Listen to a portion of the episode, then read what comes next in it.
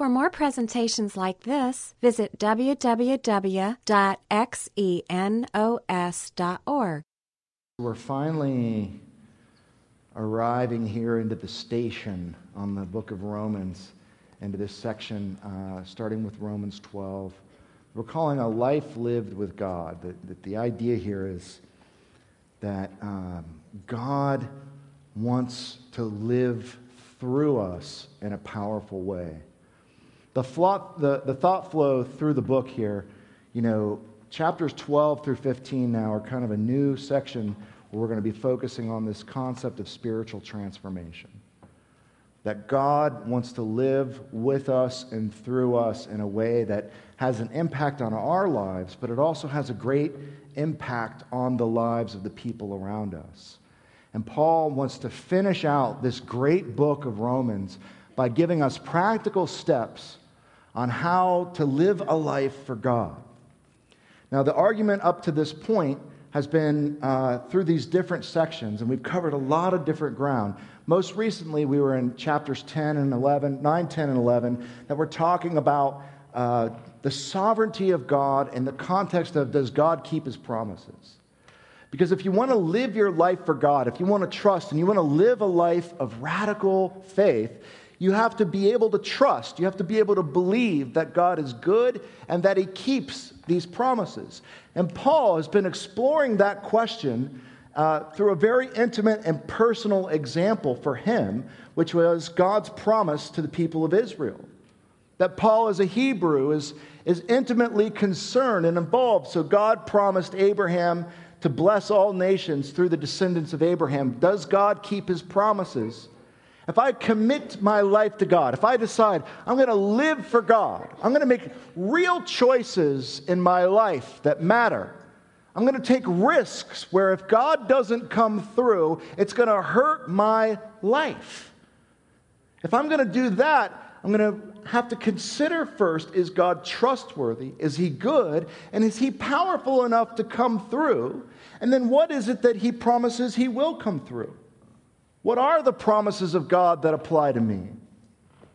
And so he's been working that through, and now he's going to get into, if you've decided that God is good and that he is powerful and that he is trustworthy, here are the steps. Here are the ways that you can let God move through you into the lives of other people. We finished the section last week by talking about the fact that religion is not enough. Ritual and religion, the outward appearance of godliness and holiness, the observance of rules, that is not what the God of the Bible is about. That he's not about just outward observance, but he's ultimately about the heart.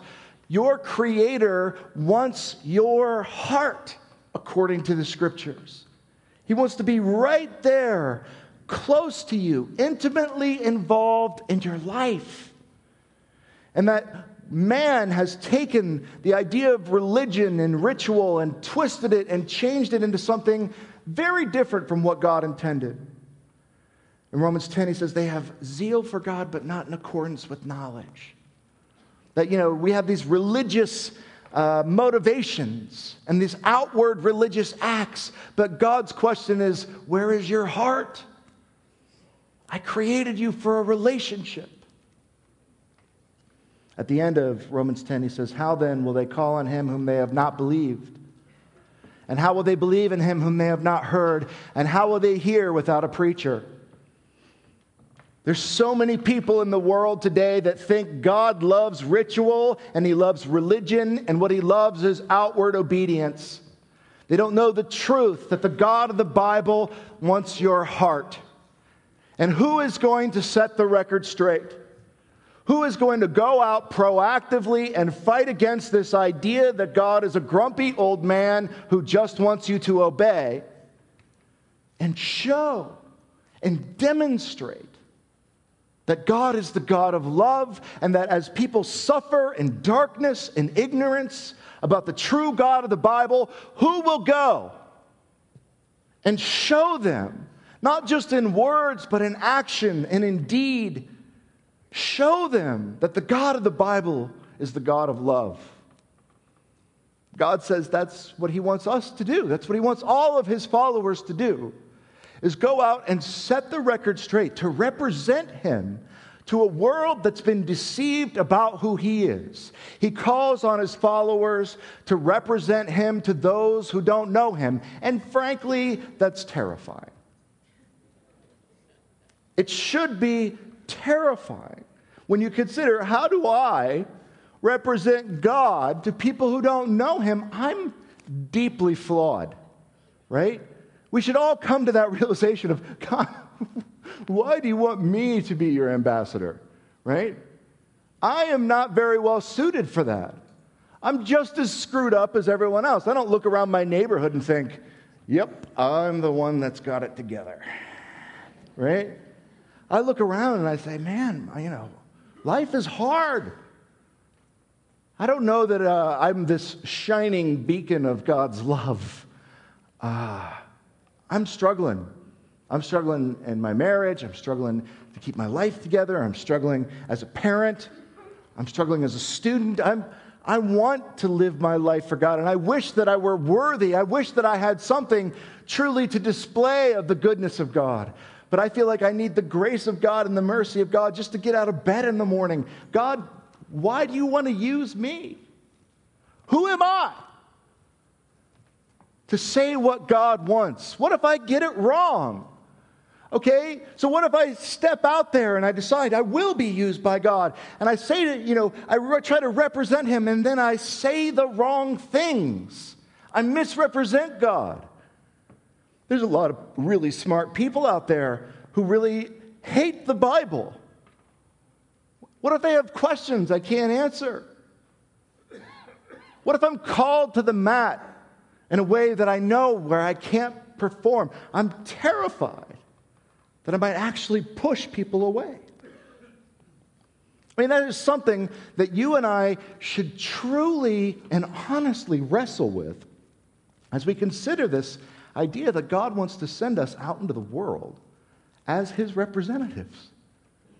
We cannot do it. And we turn to Romans 12, and he says, "Therefore I urge you, brothers, by the mercy of God, to present your bodies a living and holy sacrifice, acceptable to God, which is your spiritual service of worship." God says, oh, you think I just want you to go out there and represent me? No, don't misunderstand. That's a misunderstanding. What I want you to do is to make yourself available to me, and I will bring my power and my spirit and my truth, and I will work through you. I don't really want to show them you. I want to work through you to show them me. And it's okay. The fact that you're sitting there saying, God, I'm screwed up. God, I don't know that I can do it. God, I don't know that I've got anything to offer. God says, those are all prerequisite, right? That's exactly what I'm looking for, is someone who realizes those truths and then turns to me and says, but if you will work through me, Lord, my answer is yes. And he says, oh, that's awesome. That's what you were made for. You were made to tell me yes. And I was made to show you love. I am here. My whole purpose of what I am, at the very root and heart of who I am, God says, is love. And I want to bring that love through you into the lives of other people. Don't go and show them your love. Go and be a conduit for my love. And this statement right here is a big part. It's packed full of truths that we have to understand. We must understand if we are to do this well. He says, therefore, and that's so important. Jeff Gordon, my friend Jeff Gordon, used to say all the time, when you see something like this, you have to ask, what's the therefore, therefore, right? I took a class from him for years, and he would say that over and over, and you'd just be like, oh, come on, Gordy, I get it, right? What's the therefore, therefore? But it's such an important question. When you see something like that, right, he's saying whatever it is that I'm about to say depends on all these other things that I've said. So he's not just saying, I urge you by the mercies of God to present your lives as a living sacrifice for me. He's saying, because of what? Well, I think that this particular therefore is one of the biggest therefores in all of Scripture, right? Because he's moving along in his argument, and I think what he's saying, the therefore is really, therefore, because of Romans 1 through 11, right? What he's saying is because God has come into your life, because Jesus Christ died on the cross to pay for your sins while you were yet enemies, shaking your fists at God. He came into your life and he showed you love and he forgave your sins. Because he doesn't just look at you as his servants, but because he's adopted you as his children. Because he says to you that you are my family. I am your father and you are my child, because he's given you his Holy Spirit and he's begun a new life in you, and because he's pledged to never leave you or forsake you, that he's promised you that nothing can separate you from the love of God, neither heights nor depths nor principalities nor any other created thing. Because he's told you there is therefore now no condemnation for those who are in Christ Jesus. Because of that is what he's saying. Don't go and present yourself as a living sacrifice without understanding why. Why should you do that? Because you are so loved. Because of all those things, present your bodies as a living and holy sacrifice.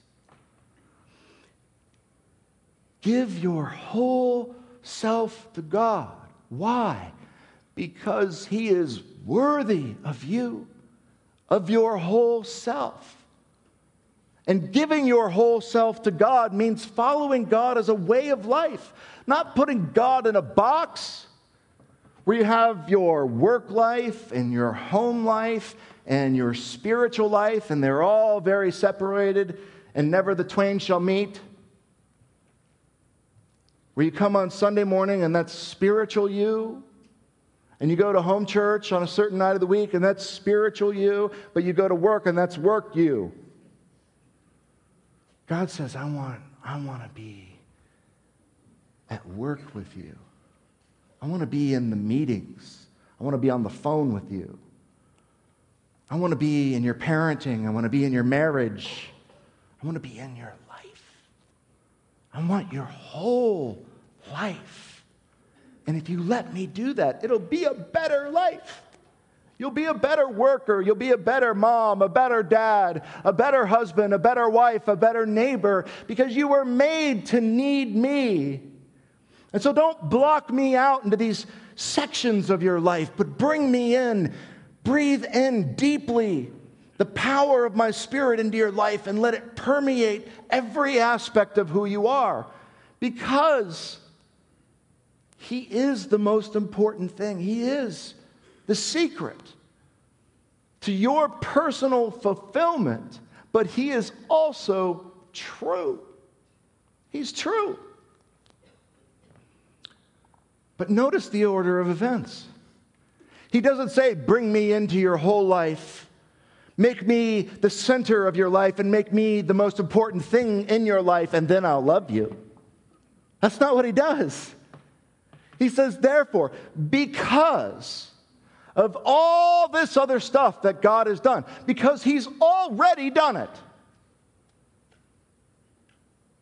I urge you then to present yourselves as living sacrifices. And notice the word here. It's not command.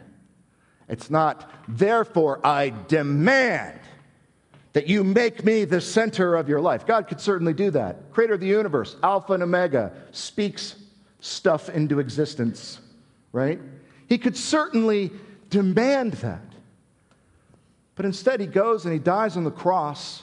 He demonstrates his love. He offers his grace to us freely. And then he says, now because of that, think about the opportunity. Think about, let me persuade you, he says, to live your whole life for me. Live your life for God. Present your bodies as a living and holy sacrifice. What does that mean? It means that when I consider that God has called me out into the world, that God wants to use me as a light into the darkness, that I'm supposed to be this representative of His, that we've got this whole world that lives in darkness, that's been deceived by the enemies of God into the wrong picture of who He is, and God wants me to go out and be the counterexample. It means that the way that I do that is I come to Him and I say, here I am, Lord, here. Broken, no better than anyone else, with lots of problems, but willing to say yes, willing to let you work through me to help others. It's presenting yourself to God in the belief that He is worthy, trusting that He keeps His promises, knowing that He is good, and knowing that you are not good enough. That is it. That is what God can and will use. And He says, this is your spiritual service of worship. When the Bible talks about worship, this is what it's talking about. You know, notice I was talking about our singing that we do. We don't call that worship. Why is that? Well, singing is a form of worship, but it's one form. We don't call it a worship meeting because worship is living your whole life for God.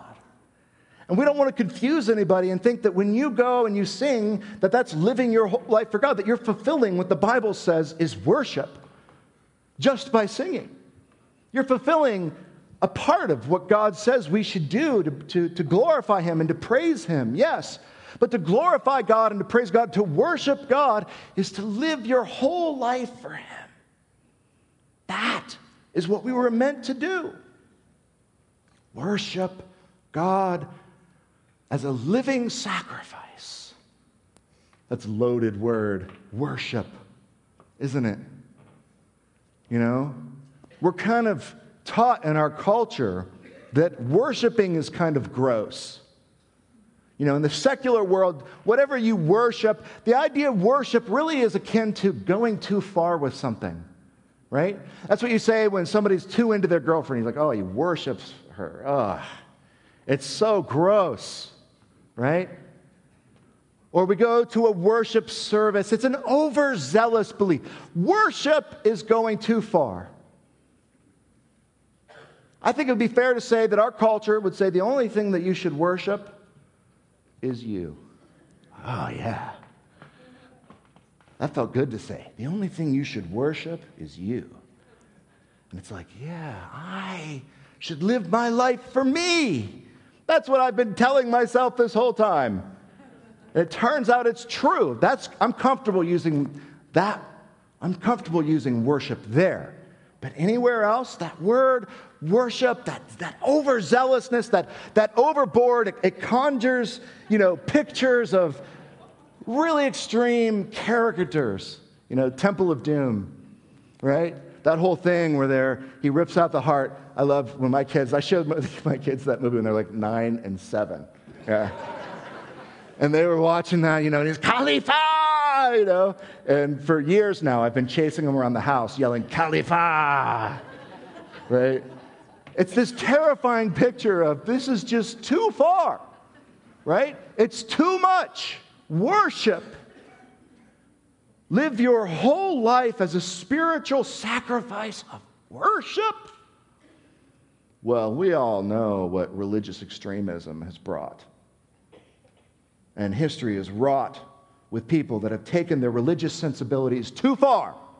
It's not cool to be overzealous. It's much better if you put God in a box. And yes, you know, good people will be spiritual. They'll have a spiritual component to their lives. But keep it reasonable, people. Don't go overboard with the Jesus thing. You don't want people to think you're weird, right? We don't do that. We're very conservative people. We don't go out and make fools of ourselves, right? For the things that we love. We don't do that. We are very careful to be respectable, right? We want to present ourselves as people that are sane, that have their lives together. We don't just go and risk people thinking that we're crazy for the things. No matter how much you love something, don't let people think you're crazy about it, right?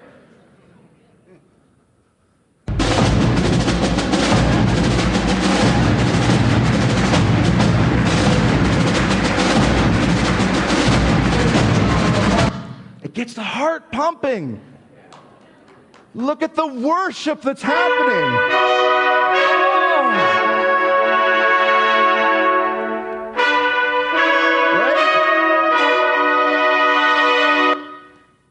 I mean, some of you, your blood is pumping right now, right? O-H. You're all worshipers. Do you see how we will make fools of ourselves for the things that we're passionate about? Look at this man. Look at his face. I love this picture. Look at all their faces. And look at the score, 33-2. I wonder one day, 2,000 years from now, archaeologists will be, excavating the shoe, right? And they'll be like, oh, there was a mighty ritual that took place here, This was a place of worship, and they'll be uncovering a string of Buckeye necklaces, And they're like, these poison nuts were used to ward off these beasts called wolverines. They almost took them over during the reign of High Priest John Cooper. But the Trestle dynasty finally declared victory. Right? Like, what will they think of us when people who don't know us look back and try to reconstruct what our culture is about? What will they conclude is so important to us? What will they conclude had the most meaning in our culture? They'll look at our biggest buildings. They'll look at how we spent most of our time and money and energy. And they'll say, those were the things that these people were zealous about. If they were to reconstruct your life specifically, what would they conclude from the archaeological evidence available that you are zealous about? What would they conclude that you live your whole life for? What do you worship? It's such an important question because it can put things into the perspective that we need. Look at these people. This man should not be in public with his shirt off. But he loves the Buckeyes. He doesn't care what we think. He is willing to humiliate himself because of what he loves. Paul's point is that what God has done for you is so much more amazing than that. It's so much more important. It's so much more real. And it can make so much more of a difference in your life and in the life of everybody that you know.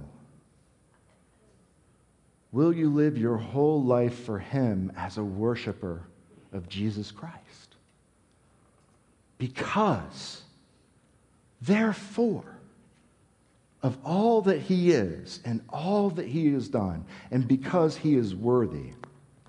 We sometimes refer to this as the second decision. We're not saying that you have to worship, you have to live your whole life for God if you want Him to accept you. No.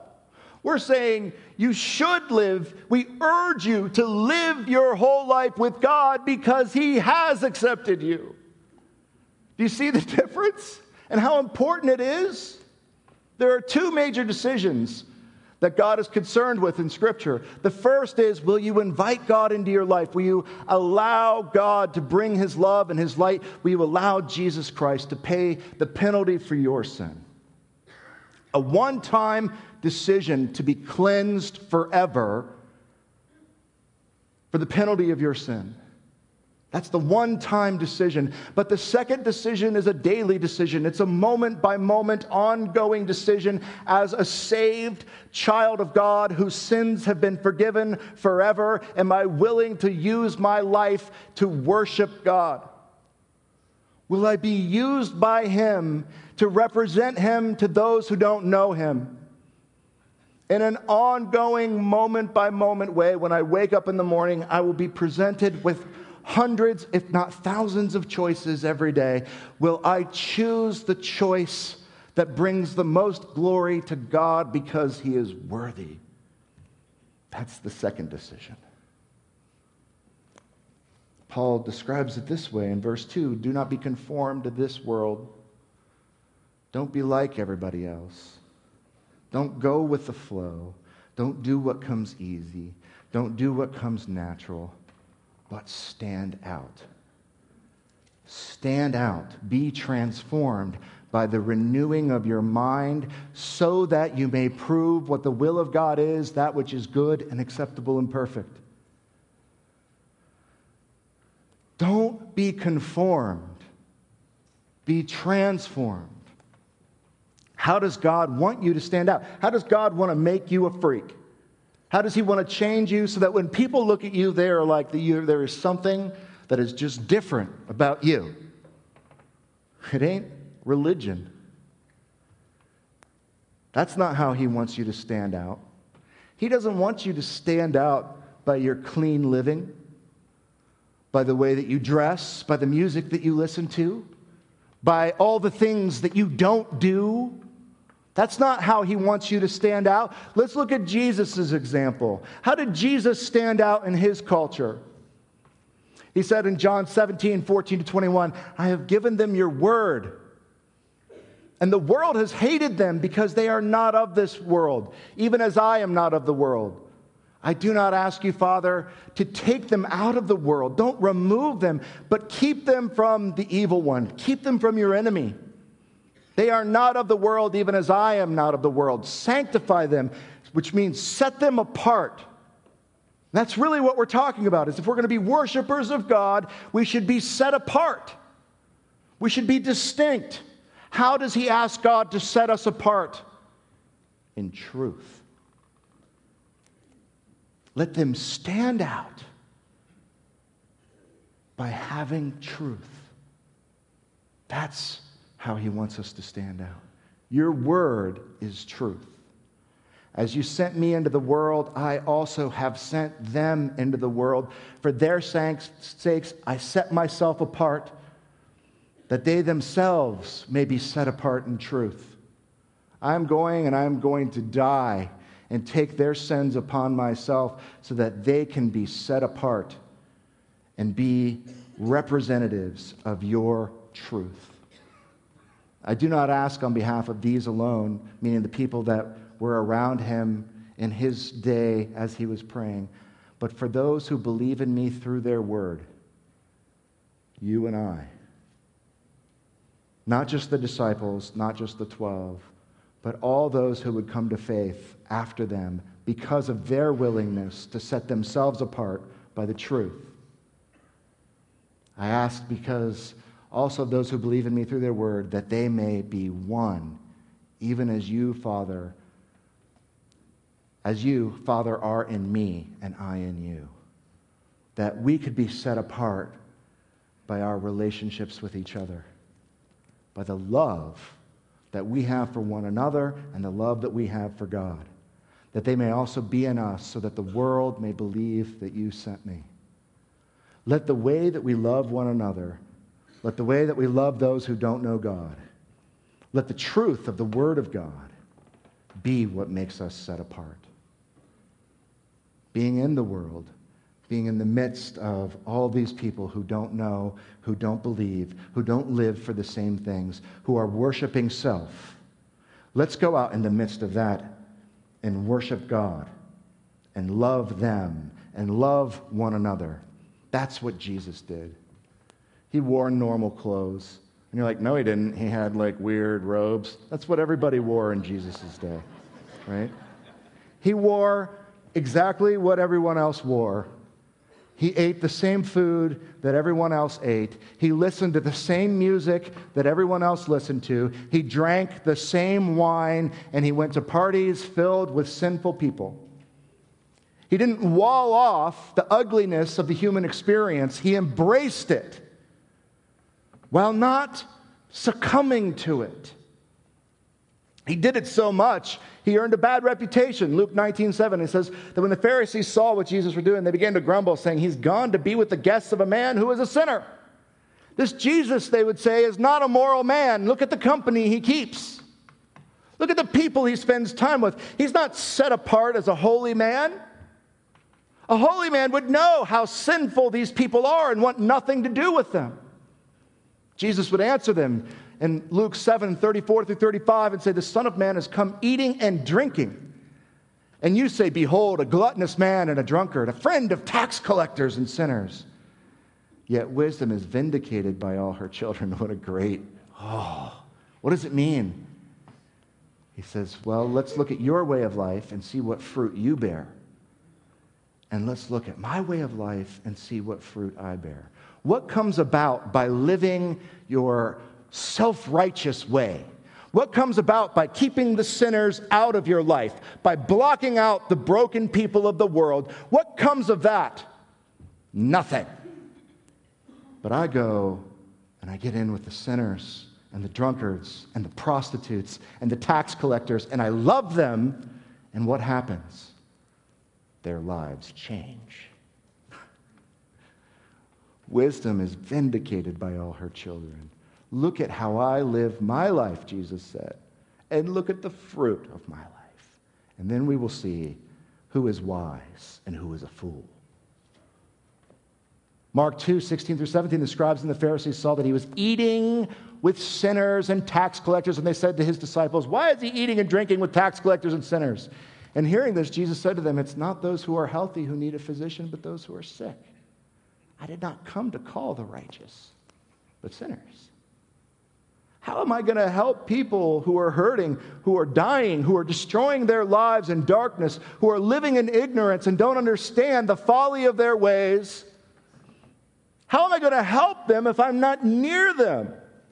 If I'm not with them, if I'm not in their lives? You think you're righteous. Well, I didn't come for you. I came for those who know they are not righteous, but they don't know there's hope for them. That's who I came for. What Jesus did was fought against the self-righteous and the religious. Woe to you, scribes and Pharisees, hypocrites! You're like whitewashed tombs, which on the outside appear beautiful, but inside you are full of dead men's bones and all uncleanness. So you too outwardly appear righteous to men, but inwardly you are full of hypocrisy and lawlessness. You can't wall off the ugliness of the human experience. You can't protect yourselves or your children from the darkness of this world. Not without losing your light. Not without losing the opportunity to go and be a doctor to the sick. Not and live your life as a sacrifice to Him, worshiping Him by letting Him work through you into the lives of those who don't know you. Jesus surrounded Himself with people who weren't living God's way, and He spoke the truth in love. They felt loved by Him. Look at John 8:10-11, the woman caught in adultery, a serious moral failing. Straightening up, Jesus said to her, "Woman, where are they? Where are your accusers? Does no one condemn you?" She said, "No one, Lord." And He said, "I do not condemn you either. Now go and sin no more." What you're doing is bad. Stop doing that. But know that you are loved and that you are forgiven. And it's that love and it's that forgiveness that will give you the power to change. The love and the forgiveness comes before the change. We're called to be in the world. It means getting into the human mess. It means getting right in there. And I know what it's like. You look and you see the craziness of what's going on in people's lives. You look at work and you see how much of a train wreck people's lives are. Their marriages destroyed, their children in rebellion, their families broken. And you say, there's too much. What can one person do? If I go in there and I weigh in with this person, I know that I am just opening my entire life up to drama.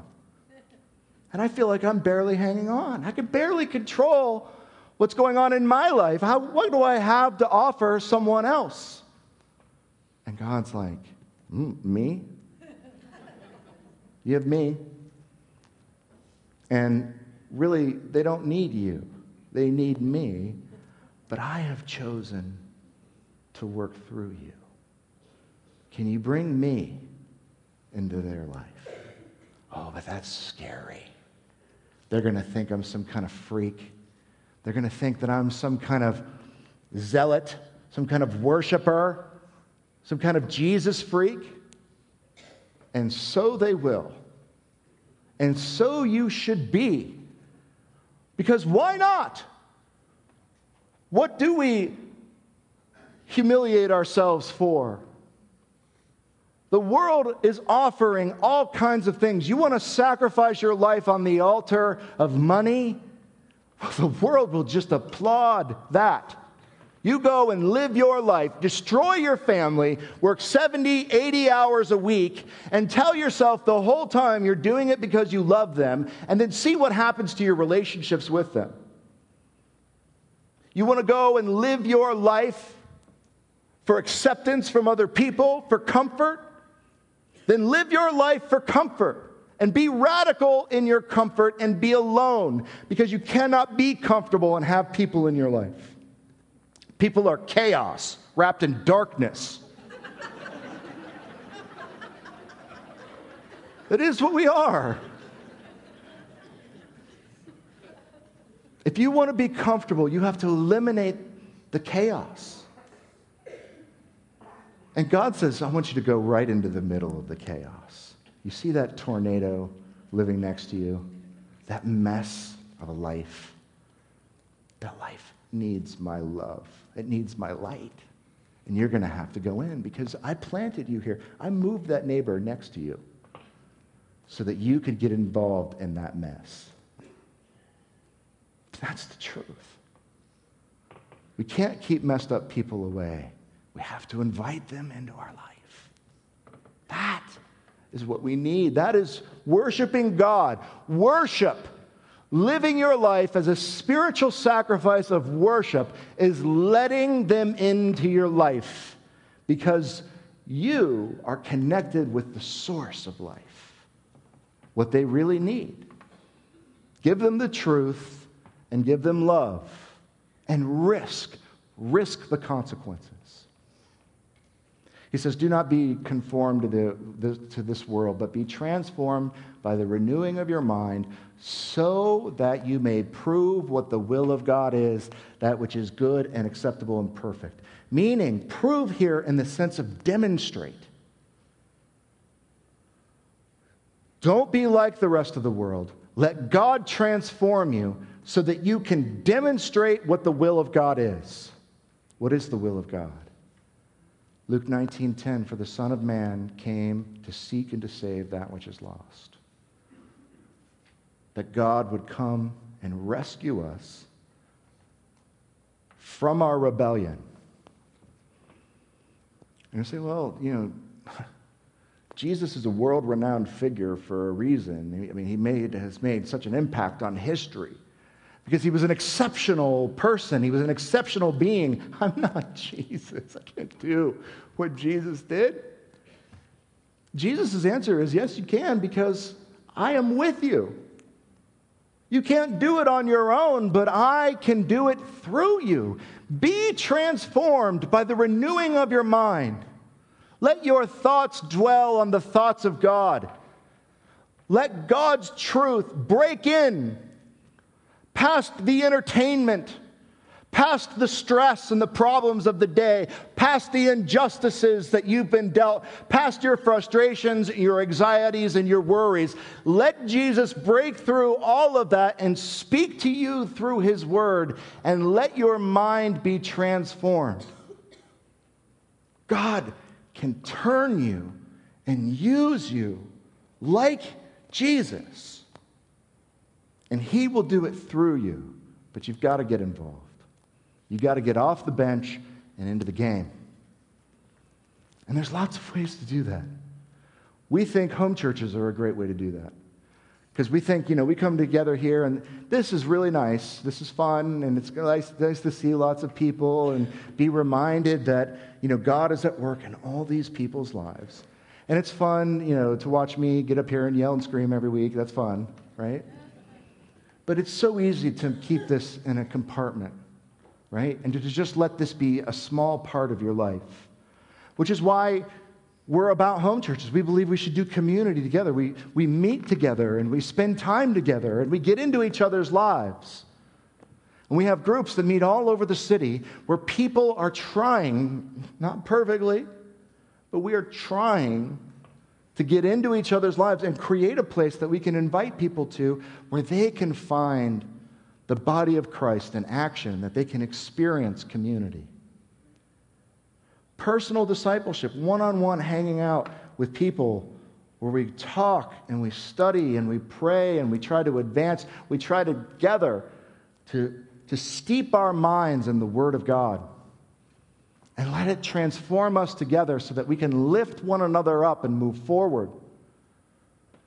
Serve in the community. Get outside of your box. Get outside of your home group. Get outside of your Christian group of friends and serve alongside somebody who doesn't know God, doing something that matters in the community so that you can come in contact with and meet people. Don't build walls around your life to where you don't have contact with people who don't know the Lord.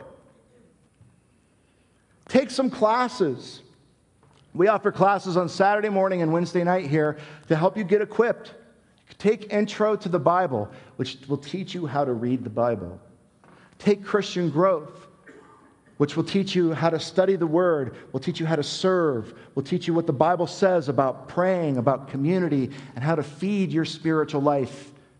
Because you are saved, because God has forgiven you, because you have the love of God in your life, there are things that you can do to let the light of God grow and shine more brightly in your life. And it's by letting your mind and your thoughts be transformed by God's truth that happens. Serve. Get involved. Get involved in a substance abuse ministry where you can help somebody who's really struggling. Get involved in a hospice ministry where you can give the gospel to people as they die. Get involved in a retirement home. Get involved in all the different kinds of ministries. We have all kinds of teams of people that are trying to be there for people that are struggling in specific ways without the Lord and help to bring the light of God and the love of God to shine into their lives and find ways to offer yourself as a living sacrifice to God because of all the things that He has done. Stick with us through Romans 12. We're going to be talking about this more and more in depth. We've got a long way to go. We're going to be in Romans 12 for a while because it's so thick, it's so powerful. And remember the two decisions. Have you made the first? That one-time decision, John 1:12, but as many as received them, He gave the right to become children of God, even to those who believe in His name. Let God's light into your life. Make that decision, open the door, and invite God in.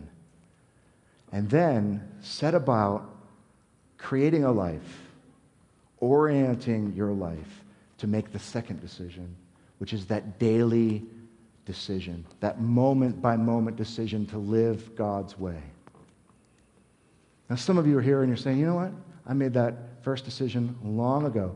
And that second decision, I've made it a lot. I may not have made it recently. I feel like, you know, the cares of the world will come in and but, you know, I was living that second life, that second choice, and I was making those daily decisions, and I wound up where I am because it just really wasn't that exciting. I'm a believer, and I'm here, and I'm committed, and I come to this stuff, but I just don't feel the zeal in my life. I don't know that I'm willing to look ridiculous for the God of the Bible anymore. And, you know, the question I would have for you is, what have you risked for God lately? What have you put on the line? When was the last time your heart was in your throat because you were about to do something that God called on you to do that you knew was crazy? that you knew somebody would look at you if you made that decision and just say, "You're weird." How long has it been? For some of you, it's been a very long time since you've taken any real spiritual risks. And you wonder why your spiritual life is dry. You wonder why. You don't have that same sense of purpose and excitement that you had before. What are you offering to put up on the altar? What is your spiritual sacrifice of worship in your life? What consequence, what true consequence have you faced? You're like, "Oh, well, I have missed 3 episodes of my favorite show." Let me tell you, those are consequences. I'm talking about real, you put yourself and your dreams and your hopes in harm's way because of God's truth. Something that would truly scare you. And then think about the other side of that question. What have you risked for your career? What have you risked for your comfort? What have you put on the line and rolled the dice and created that lump in your throat and knew, "I am risking so much here, but it's worth it because of the reward"? For many of us, we have a lot of risks in that area and very few recent risks in the spiritual area. And we wonder why our spiritual life is dry.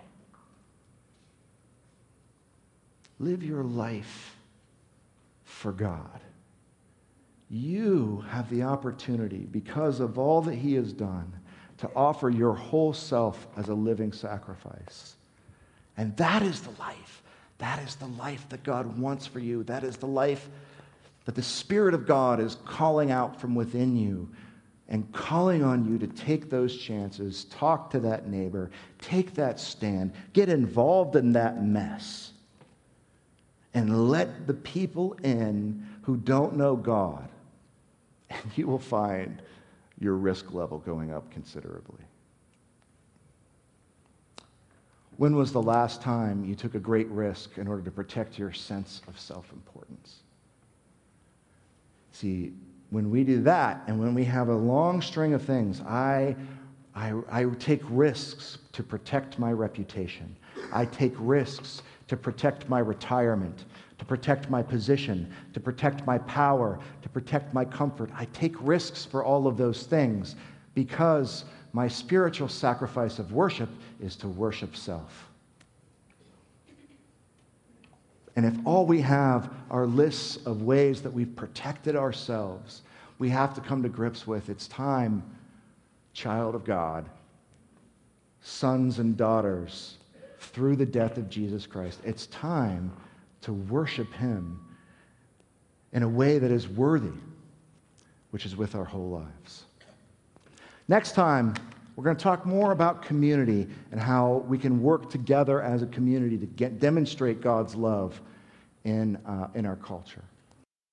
This study was recorded at Xenos Christian Fellowship and is copyrighted. You may freely copy and distribute it as long as you keep it intact and do not sell it.